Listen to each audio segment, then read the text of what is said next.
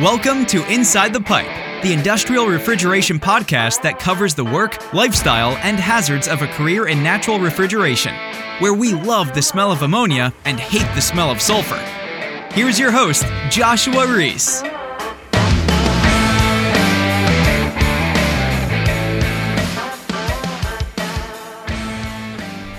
What is going on, ladies and gentlemen? And it is it, it's definitely official, ladies. 5% of my listeners are ladies. So, on average, I have like 118 downloads a day, so that's 5%. So, what's that? That's 10 11.8 divided by 2, which would be five, I don't know, 5.5, 5.9, almost 6 women.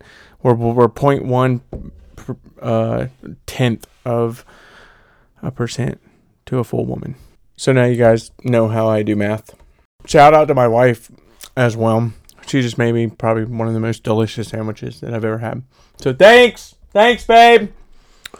Um, so there were some pretty cool things that went on this past week. Um, I got, I think that the, you know, so I I've been with Clauger for for almost two years, coming up on two years. So that's whenever they first started in the United States, which are, we've grown massively since then.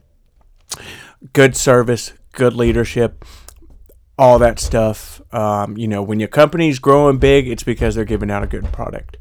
Um, so I'm really proud of that. I'm proud to be a part of that. But when you start at a company, especially as young as, or at, you know, even though they're an old company we were new in the United States, you experience growing pains. And us as humans, we don't like change. We really don't. That's why we go home and we do the exact same shit and we watch the exact same television show and we crack the same amount of beers and all, you know, we're uh, what what would you call it? We are creatures of habit, right? So if you're struggling a lot, you should look at your habits. You know, it's our habits that are self sabotaging. It's our habits that keep us where we're at. And one of our habits is to not like change. So when you're doing a startup like this, you have to be able to be okay with change because things are constantly evolving. We we got bigger and bigger, had to add more people. More people creates more problems. More problems creates solutions that that need to happen. So I understand that. and we I got a new boss this week, um, which is for the most part this is really the only time that has changed. But you know, I I one thing that I noticed is that the attitude that I have now is I, I want to support the company in any way that I can, and it's not because of them. It's because of my. It's because of me. It's it's that that's my integrity. That's I know who I am. At the end of the day, when you lay down on your bed, you know who you are. You know what you did right, and you know what you did wrong, right? So I notice that I am embracing change better than I ever have. And I'm very thankful for that. I like when I see these little snippets. You know, sometimes I'm really hard on myself and I don't give myself any win, you know, and I think that that wears down, on you after a while. And so when I did notice this, I tried to give myself, you know, a pat on the back, the old pat on the back. And I, I mean, I really am glad how far that I've come. And I'm glad that I'm able to look at situations like this. This wasn't a bad situation, but I, I remember being uncomfortable with things like that. And now I look at it as a challenge. Okay, well, how can I make this work? You know and that is that's having that attitude if you're one of these guys that shows up to work every single day and you're just always pissed off and something's fucked up and and uh, anita at the parts department can't send shit right and you know you're just going like that. Look the best saying that i've ever heard was if you don't like your situation change it. If you can't change it change your attitude.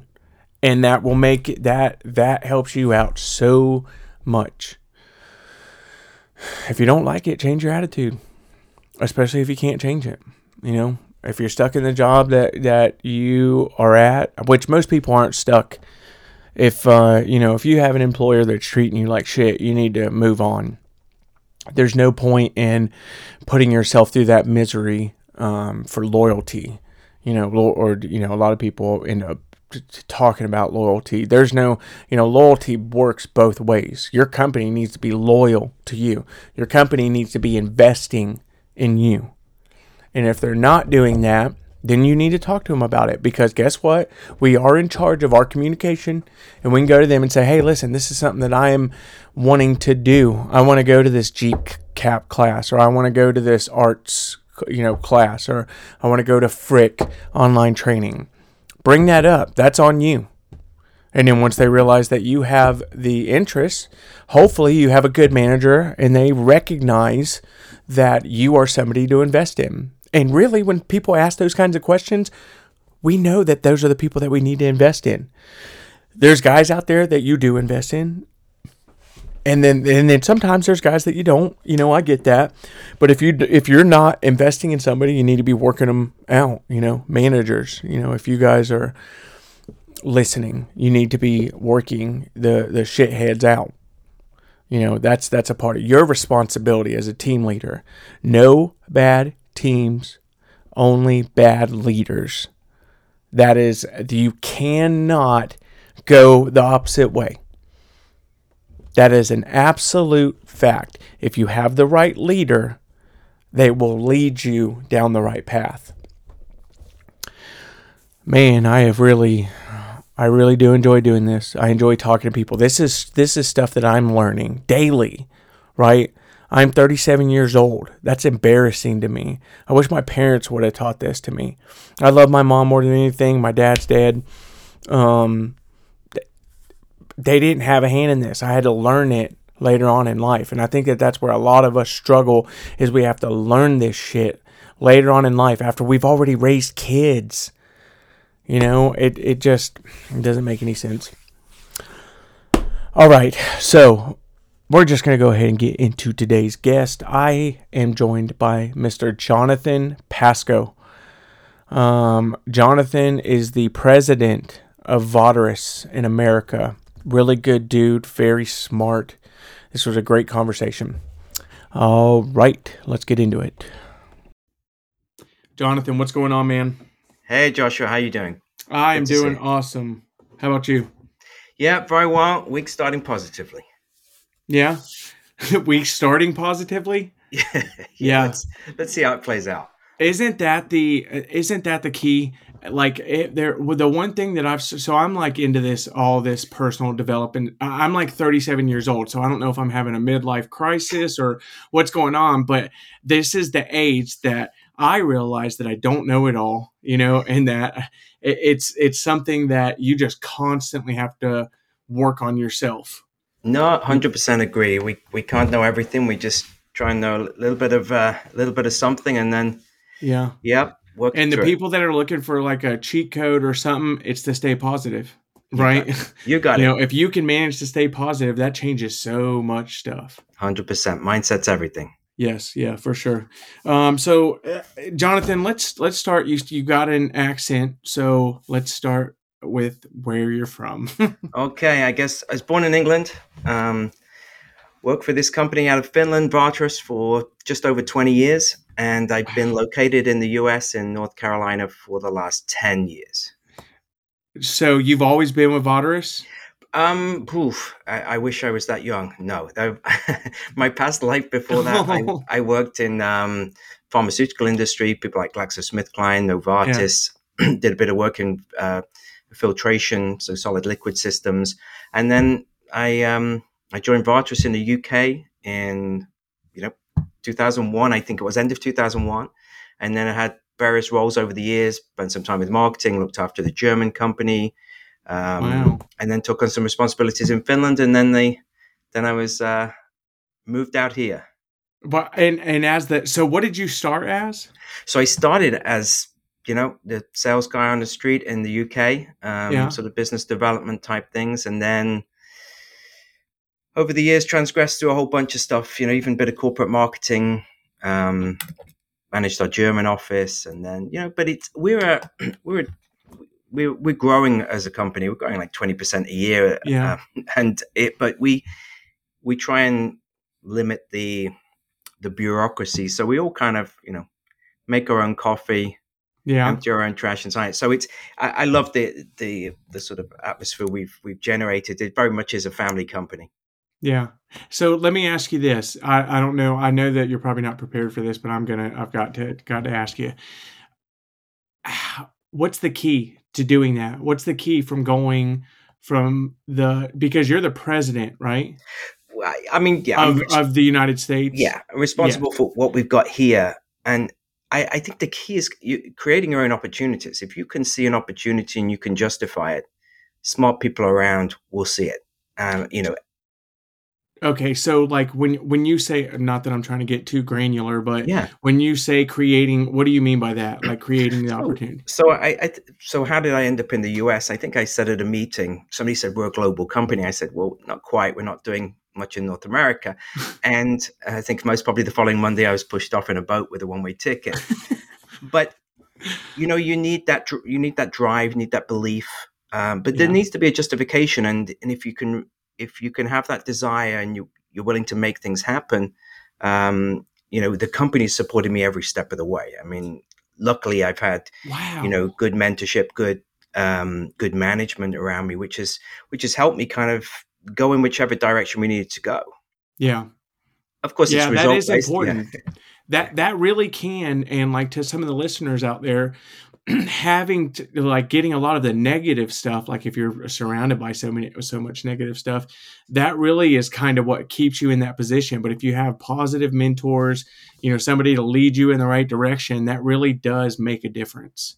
yeah so it's it's been it's been fun we've, we've had some some Yeah. interesting days over the 20 years but we're, we're in real good times at the moment that's for sure Nice. Um, so let's get into Vahterus. Like, what are you? So, y'all guys slowly creeped up in the business. Like, it wasn't like I don't think anybody saw it coming because I didn't. I remember it was like 2017 that I first saw one of your chillers, and mm-hmm. somebody, I, I asked Mark, who is one of the engineers at Target, I was like, what is it? And he says, I don't know. It's some kind of shell and plate and frame and so, and so he goes and I'm like well what? And so I grab the P and IDs and I start looking at it and it was definitely something way more different than anything that I had ever seen in the industry. So uh, that was my first experience and then before I know it I turn around and I start just seeing them everywhere.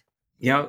No, it's, I don't know, it, it's kind of like the market here. It's a bit like our integration into IAR. It took us the first five years to become part of the furniture. And then after that, you suddenly get accepted. But yeah I assume you're talking about Mark Wisniewski at Target. oh man Mark Okay. is yeah So Mark, Mark was involved with a company in Atlanta, what was called previously uh, RDM Technologies, now Mhm. as Synergy Refrigeration, and Yeah. they were one of the first people to install something on on on with scale of our equipment in the states, and that's back in 2004, 2005. Doug Sweet was working with Mark and Mike Okay. Casano, and they put a big installation in at Coca Cola in Atlanta. Um, so that yeah, that was what was it what was it just out of curiosity what was it used for was it product chillers it was ammonia ammonia glycol, yeah and we had Oh. the chill. so you were you okay So indirect. So yeah, Yeah. so we got um and the chillers and the condensers, and I remember some crazy numbers. The key point was it it would it shrunk the refrigerant charge to almost a tenth of what it was, yeah and that a whole exposure to risks a zone around the installation if there was a release. Um, it was a it, that was a that was a big big step for us um, because before that. I think really in the states we were just sort of oil coolers on on the frick packages. Can I can I ask how you're feeding liquid to them? Is that is that anything that Yeah, no, I don't think there's anything special. Um, it's Is it does it got a a, a surge drum above it or is it Yeah. is it, it those does? ones yeah those ones in atlanta they that's those were conventional chiller and the surge drum above feed into the surge drum recirculate the the ammonia external to the ex, you know in an external pipe into the bottom of the exchanger and then your riser into the surge So I'm not gonna. I, I don't know if I've mentioned um, offline the customer that I have. I, ha- I I don't really want to. Even if I say it, I can bleep it out. It's not a big deal. But it's it's So Okay. I am going to bleep that out that way. Mhm.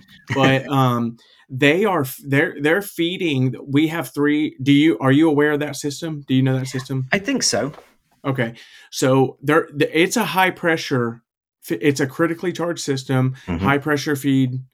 It was. I'm also going to blank this out whenever I do it, but it was also it's uh it's valves that are feeding the the system. Mhm. Okay, so um, we we which is a whole nother story because we are quite we are having quite a few issues with that, but the that that's not, it doesn't have a surge drum. It's it's No. ju- Now I remember. It's those those ones that the client you're talking about are what we call our combined product, and what it is is it's a chiller with the integrated surge in one shell. So it's ideal for critical charge systems, low charge. okay. All right, So man. I'm gonna have to do yeah. more research on those because I don't because that's the only time I've ever seen them like this. Mhm. And w- me and you had a conversation the other day, which led me to I Yeah. was almost you know thinking, well, I wonder if we're having any issues with that, but But there's a big shift in the market to to away from us selling conventional chillers to these combined ones, and it's whether it be charge or whether it be the fact that everybody's shop is slammed and it's Yeah. it's less on the construction side of it. You don't need a separate surge, but we've seen a this year particularly a meteoric shift in that direction. But people like um, a lot of other end users, um, General Mills, Kraft, have a lot in their plant um, of this type. Yeah. Um, that's funny because that almost makes me. I, it feels like low charge ammonia systems are the way of the future. Like if, Mhm. like, just depending on what between Alta and they have that at the expert system, Evapco's putting out their, you know, they're in a very six and the great thing that I can say about Avapco is they they're always considering serviceability uh, of their equipment. So they've they've put out some service uh, parts or tools that would be great for working on them. But I want is that what you're talking about? Are you seeing a lot more like us with critically charged systems that are, yeah, Yeah, okay. hundred percent, and you know that that is one of the big drivers. I mean, it this wave is is is already upon us in the states. I mean, Europe was a little bit ahead because of regulations and everything else, but now and there is this consciousness in the market, natural refrigerants, yeah. you know, particularly with ammonia based systems reducing the charge, and it's we we got a great fit for it. Yeah. Yeah, I mean, we even as uh, we we have uh, I think I mean several options when it comes to low. Like that's one of the things that we, uh, and I guess that makes sense because we're a French company, so you know we already know what's coming down the Mhm. pipeline. So that I mean, that definitely makes sense. It's it's a massive thing right now, especially in new construction. So with your Clauger have, almost have a a a kind of base design in France with with what we'll call our combined with a condenser. So it's it, it Yes. changes each package. They design it specific to each project, but the concept is um, has worked very well with France, and we've even done some uh, projects with uh, the Clauger team in Mexico. Nice. That's so funny, man. Y'all have so why don't we go over like Yeah. the different types of chillers or heat, heat exchangers that you guys put out because even when we had our offline conversation, I did not recognize that those were your heat exchangers on some of the equipment that you listed out. Okay, well, the concept is the same. We we only have this one type, plate and shell.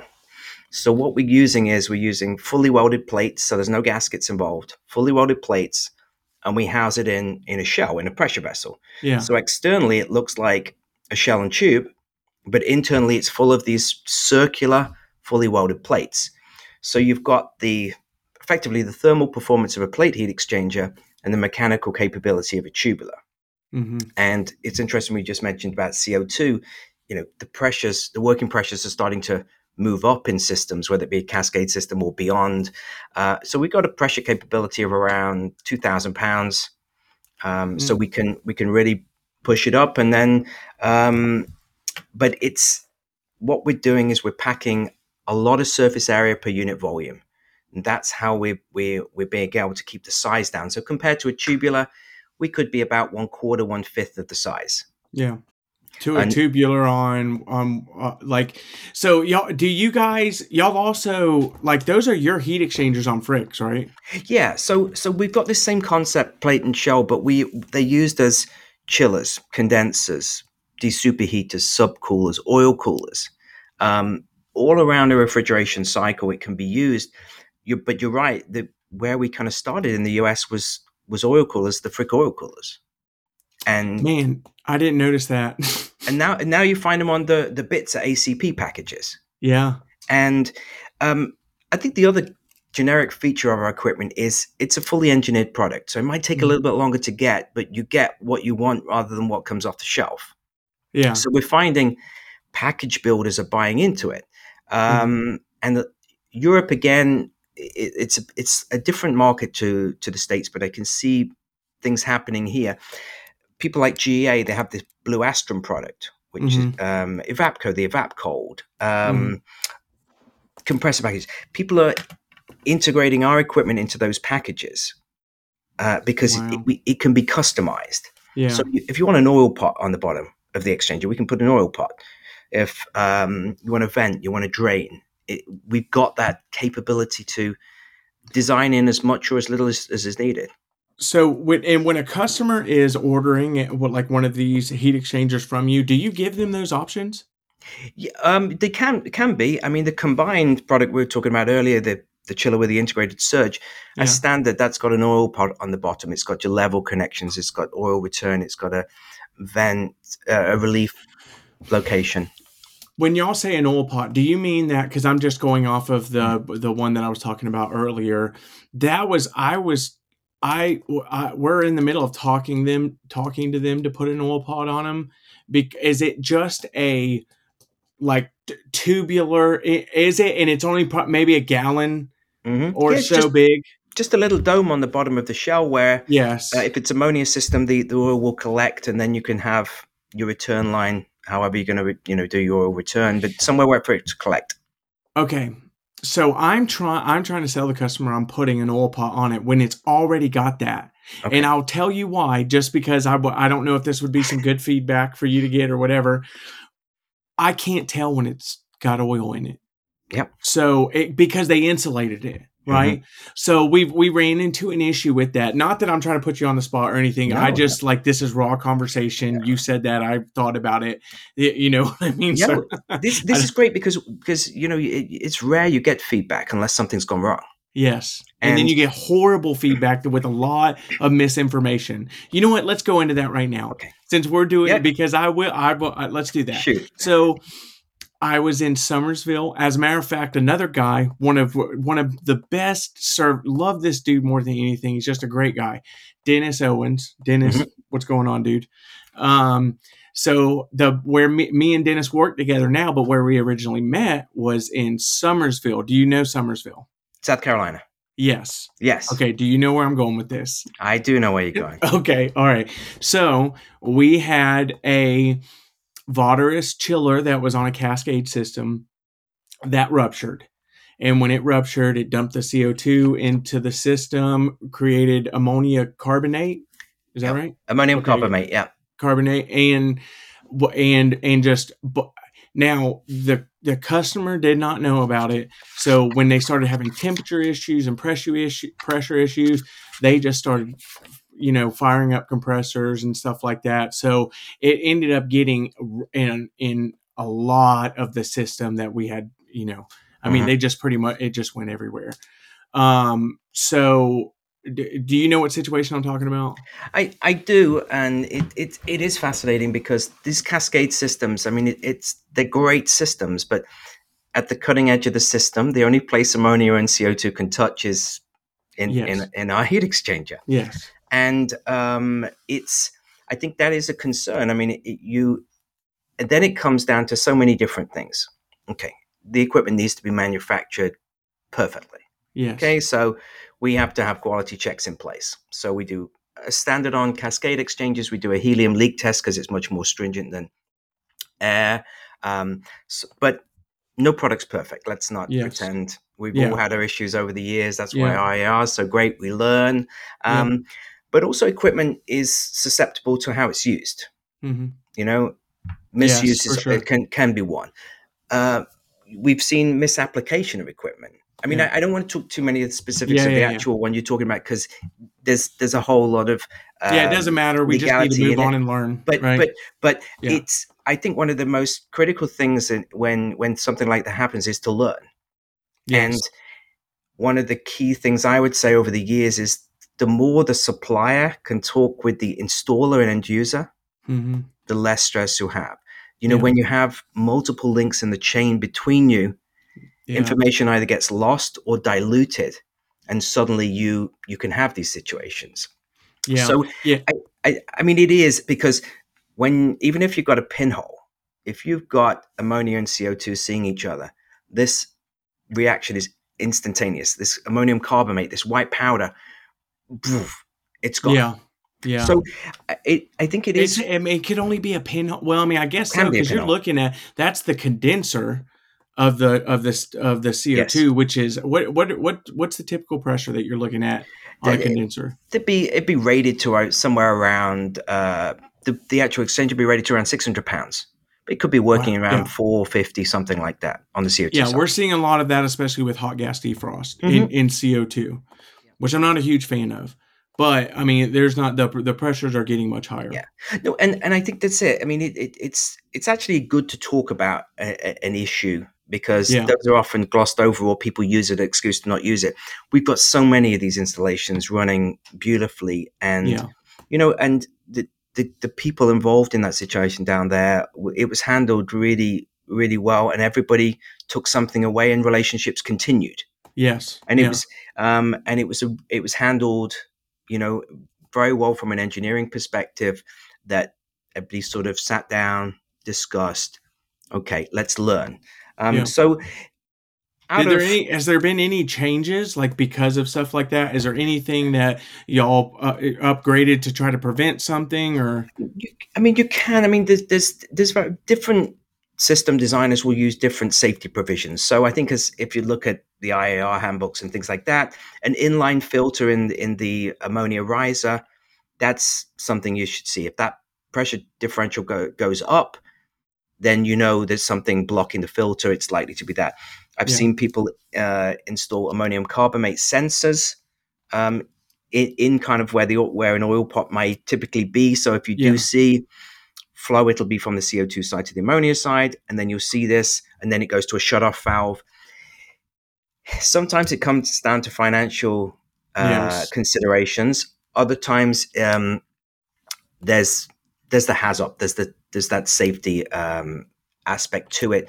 But I mean, truthfully, when you consider that often these are in cold storage facilities, and you may have X million dollars the other side of a wall, depending on resting on a on on the system. You know, having redundancy, um, you know, it, it, it, that can be a big help. But also, you know, just the design. I mean, as I say, that the the incident you talked about is great because we actually went in and we used our combined product Mm-hmm. and just feeding differently into the exchanger helped within the the design of that system so again you know i think this communication is key i mean we i don't want to talk beyond what what Yeah. we know or i know and that's the heat exchanger but integrating different heat exchangers into systems they have different characteristics and i think Mhm. um that's one of the keys that we have is you know we'll try and have that dialogue before things go live Yeah. Let me ask you this: Why helium? Why do y'all test it with helium? because it's it's a much smaller molecule than than than air. So it's it's done in it's say in the more critical, not the more critical industries, the highest spec industries. Mm. Yeah. They'll run a, a helium leak test on, on it because Oh, it okay. finds. So s- say for example, you did a hydro test. Actually, water molecules can hide some some pinholes. Yeah. maybe there. You do it dry and you run a helium leak test, and it, that would re- that's a, a much more stringent way of seeing that everything's integral, or you ha- you may have some. Yeah, there's a, it's it's fu- or it's a super fluid. Is that what it's Yeah. called? Super. Yeah, I I watched one. It I I watched some video on like like PBS or something one time of like how liquid helium will like run out of a cup. Like when like the the actual like it will defy gravity and and run out of the cup if you've got it in a cup. So I know that and it's I think that it's probably the highest or it's the lowest temperature to condense, isn't it? Like, it, so there's yeah. not a whole. Is that why they use it? There's just not a lot of whole ex, yeah. expansion. I think it's just just because of the the, the molecular size of it. It's it's just very um, searching. Yeah. It'll it'll it'll it'll find the smallest crevice or whatever else, and, and and it doesn't take a lot. As I say in in in these CO two ammonia installations, it literally could be a pinhole in twenty miles of welding. Wow. And, and I think that's the criticality of the, the equipment, though, and that's something where we're always learning. Our technology is so strongly based on the welding, and um, yeah. that's I think one of our big di- differentiators is that you know our, our, equipment's built to be durable. It's built to go in and and and last a lifetime. Yeah. Um, because there's no moving parts. There's no yeah. replaceable parts. But of course, you know, nothing's perfect. You have the odd yeah. incident here and there. Most but, certainly, yeah, something's going to happen with with every manufacturer. There, you know, they, that's a given. I, I do want to go back to where you were talking about, like with.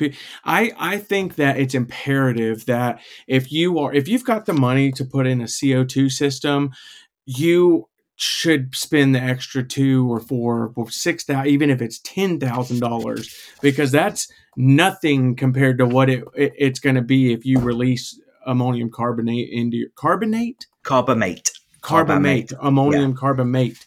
Yeah, it's not your mate. It's not. So, no, it is not your mate. That's for sure. yeah. So it's definitely that there. I, I think that which I'm. I think that that customer did end up putting. Did the, they did. Uh, yeah. So the, I mean, it's just such a for the cost of it. The early warning is what you need. Like that's mm-hmm. key, and the whole thing is to get to it as quick as possible. Yeah, if you can isolate that off, uh, which um, which can be successfully done, then you're saving yourself having to clean out compressors and lines and, and everything. I mean, yeah, it's, it's lines, a, it's, valves. We've replaced every valve on that roof. We mm-hmm. replaced every suction strainer uh, in those compressors. It was everywhere. So you're like literally it's not it is nothing compared to the cost of if that stuff gets in your system. Yeah. Yeah. Exception um, rather than the rule though. Yeah, most certainly. uh, what how, how, what about lead times, man? How's that going with the uh, Vahterus? Yeah, strange times at the moment because um, we don't seem to have a problem sourcing material, but I think like everybody else, it depends what price you got to pay for it.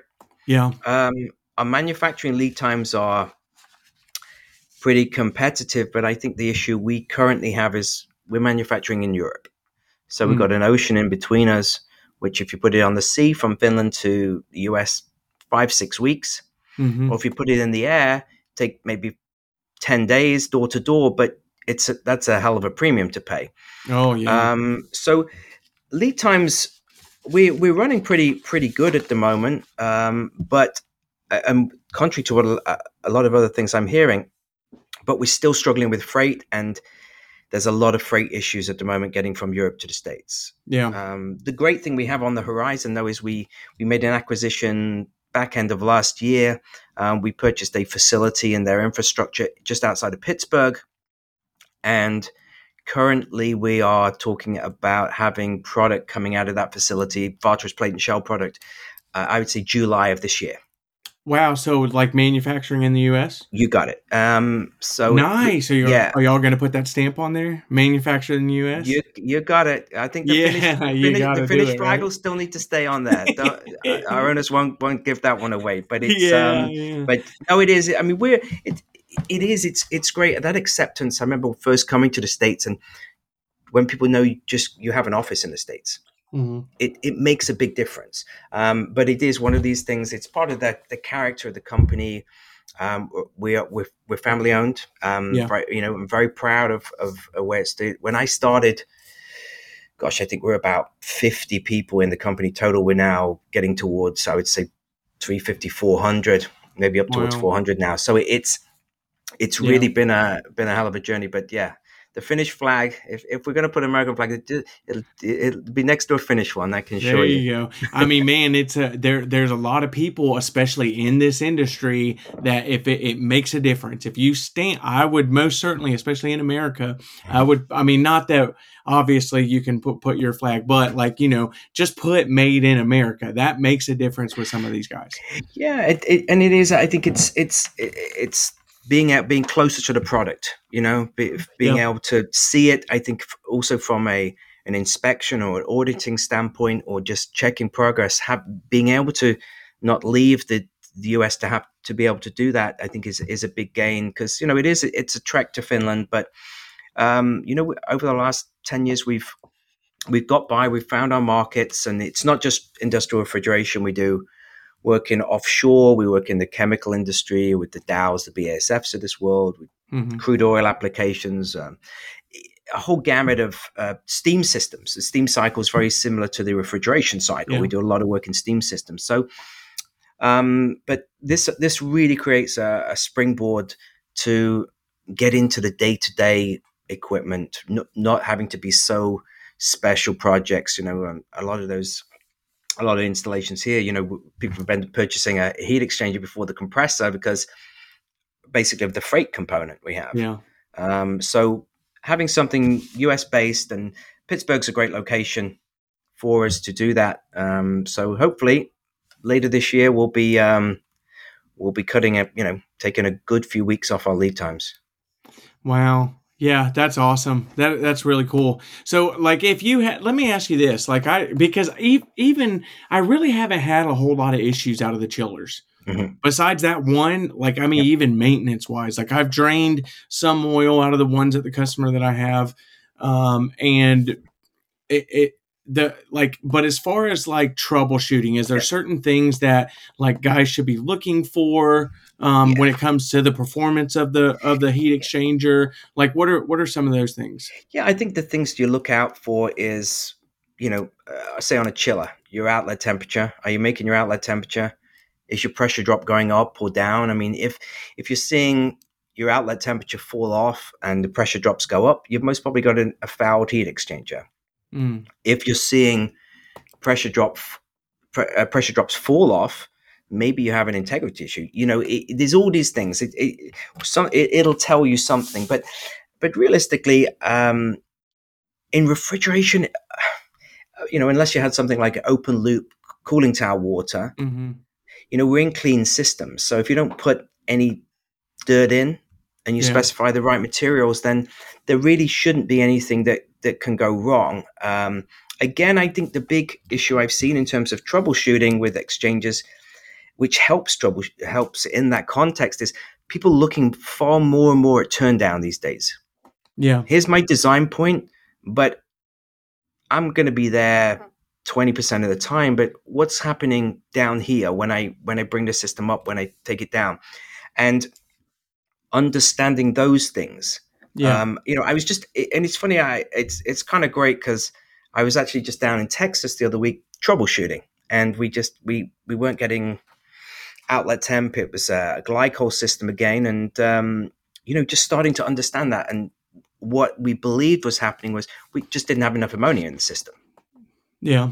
So, you know, whether it be, you know, performance issues, it, it's really going in and understanding what's happening. But um, low flow is, you know, more problematic than high flow. Mm-hmm. But you can monitor by your temperatures and your pressures. Yeah. Do you have anybody that's got that like open uh, condenser? Like I, I, ju- it's so funny you bring that up because I literally just talked to somebody today on Facebook about that, and I would, I completely missed what he was saying because his condenser froze up, and mm-hmm. I was thinking he was saying he had like a jacket water coil in the mm-hmm. condenser. You know what I'm talking about? Yep. So I didn't couldn't understand why that would make a difference. I'm like, turn the fans on, and it still should cool it off. You shouldn't need water that low, and uh, I completely missed it. They use they have a common sump, and they use the same water for the oil coolers. Mm-hmm. Do y'all have you? How often are you running into that? Have yeah, you we, ran into that? Yeah, we've seen it, but I, and I think the difference here again is an inherent difference between ourselves and Shell and Tubes. They have a nice open flowing yes. tube, more clearer flow path you know what gives us the better heat transfer is a tighter flow passage and, and you induce this degraded turbulence so things will stick more if they're there. Yeah. So if you've got something like that having a, a, a relatively coarse strainer on the inlet on the water inlet will protect the heat exchanger. So rather than let the heat exchanger become the filter itself a couple of hundred bucks on a filter would do it. I mean we do have a big in fact, it's one of our largest installations in the US. It's it's um, again in the Atlanta area, but it's gasoline. It's cooling gasoline, and mm. it's 60,000 gallons an hour being processed through them. And it's being cooled at certain times a year by, by cooling tower water. And, um, and it's, it's open loop. So again, you have to protect the exchanger from potential fouling, you know, sticks, birds' heads, or whatever it might be in there. But, yeah. um, but just as effective as the heat transfer is, if it does get fouled, cleaning can be very effective as well because yeah. you get this almost self cleaning effect in there. The, the, the fluids that you're processing don't they're not allowed to get stagnant. They it, they have to move. They're being made to work. Yeah. I've had that issue. Like I've I've had every time I've seen I've I've only had one personally that was like that, and the, and it had Vilter recips in it, and so I bet every three months we had to tear those things down, mm-hmm. and and I feel like there's just so much stuff that's floating through the air, dust, all types of crap. So it when it's going through something that's heating, that's already taking the calcium out of the water and making it yeah. stick to the sides. Well, that's that's a key one. But water quality. How many times you somebody told you, Joshua, you, you know, we got great yeah. water quality, and you you take a sample of it and you realize yeah. it's something different. I mean, but you you mentioned a great one there about um, you know scaling and that kind of stuff trying to, you know, particularly with these superheaters, you can get mm-hmm. it, you know, where you've got high gas temperature and you've got relatively cold water. Those are really susceptible. So we get yeah. into a lot of systems. Actually, we've just developed a product called the multi condenser. It's a desuperheater condenser and subcooler within one shell. Wow. And there's there's a I think a YouTube video out there somewhere that um, some of our development team put out. But again, it's in a way, it's kind of contrary to heat transfer, but you're kind of reducing the delta T between the, the hot gas and the and the the water. Um, and this product's one of its main areas and aims is in um, heat pump systems, heat recovery, mm-hmm. heat pump systems, and heat recovery. So we're getting we're getting into all these kind of things. But yeah, water quality is yeah is is an interesting one. But generically, I would say most of what we have here in the states, if it's an oil cooler, it's a thermosiphon oil cooler and and if it's a condenser, it's it's maybe it's more glycol based than water. Yeah. Uh, so we like with the YouTube video where, where I I'm gonna have to get that from you before or or just email it to me because I'll put it in the description and everything just so that Great. people can see whatever the okay. technology is out there. Um, uh, yeah, I mean that's man that's that's so crazy like you're got like i can't believe that y'all are on so many like the fr- that was when you told me that it was the, that y'all made oil coolers for frick and then it just like dawned on me at that point like i remember like i remember seeing it i'm like oh shit i never made connected the dots that that was y'all's chiller yeah i mean it's it's a great working relationship been there i think we've been doing it since around 2000 and so wow. you combine that with denmark and brazil and china it, it's it's a um, a real big tie in. And then other, you know, find ourselves on other compressor packages now. The, the I don't know if you've seen the the bits uh, the ACP packages. Um, I haven't, but Bits Bitzer is really coming up in the United States. Like they're making yeah. a ton of. Now a lot of people are starting to put you know Bitzer packages in them. Racks, yeah, racks of those. So, so it is again, and I think part of it is just layout, footprint, making the the package smaller. Uh, and you know, and you you get a faster response time in the system, maybe greater system stability, maybe even a longer lifetime out of the bearings of a compressor. Yeah. If you can keep the oil cooler. Yeah, yeah, for sure. Man, that's kick ass.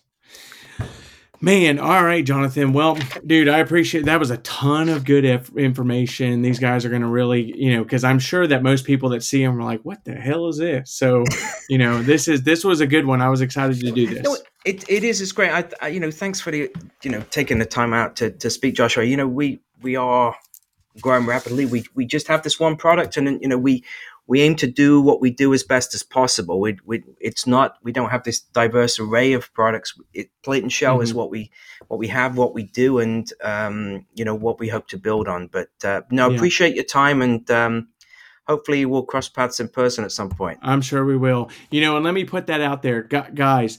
You you heard it from them in the beginning of the podcast. Like they, there's not a lot of feedback that get to them. So if you have feedback, that that's how they improve their product. So, you know, it's not that they're not looking for it, it's that, you know, they're not receiving it. Yeah, w- without doubt. And, and, you know, some of our best successes have been collaborative work. We, we have yeah. a, we have a refrigeration test laboratory in Finland. We've, we've designed units specific for customers. We've tested them there. We've tested them at their facilities. You know, mm-hmm. th- those kind of partnerships are the, are the strongest ones. Yeah. Yeah, most certainly. Well, Jonathan, I appreciate you coming on, man, and have a great day. Thank you, sir. Appreciate your time. God bless. All right. See you. Thanks, Josh. All right. Um, so if you, I, am not sure, you know, I'm, I'm, if everybody has seen the Vahterus chillers, uh, if you can, if you look at the round ones, the smaller ones that are on um, the Frick thermosiphon packages, uh, you see them a lot in the heat exchangers, like for uh, you know, like glycol heat exchangers for uh, cold water for plant cooling and like you know office cooling and stuff like that. They've really blown up. I've got a, I have a few of them here in Tennessee, um, and I've seen them all over the place. They're they're pretty cool chillers. There's hard, they're once you when you first see one, it's very difficult to find out what it is, but you know they they're they're out there. They're all over the place. All right. Well, that is going to be it for today's podcast. Uh, I thank Jonathan for coming on. Appreciate you guys listening. Stay safe and have a good day or night or whatever.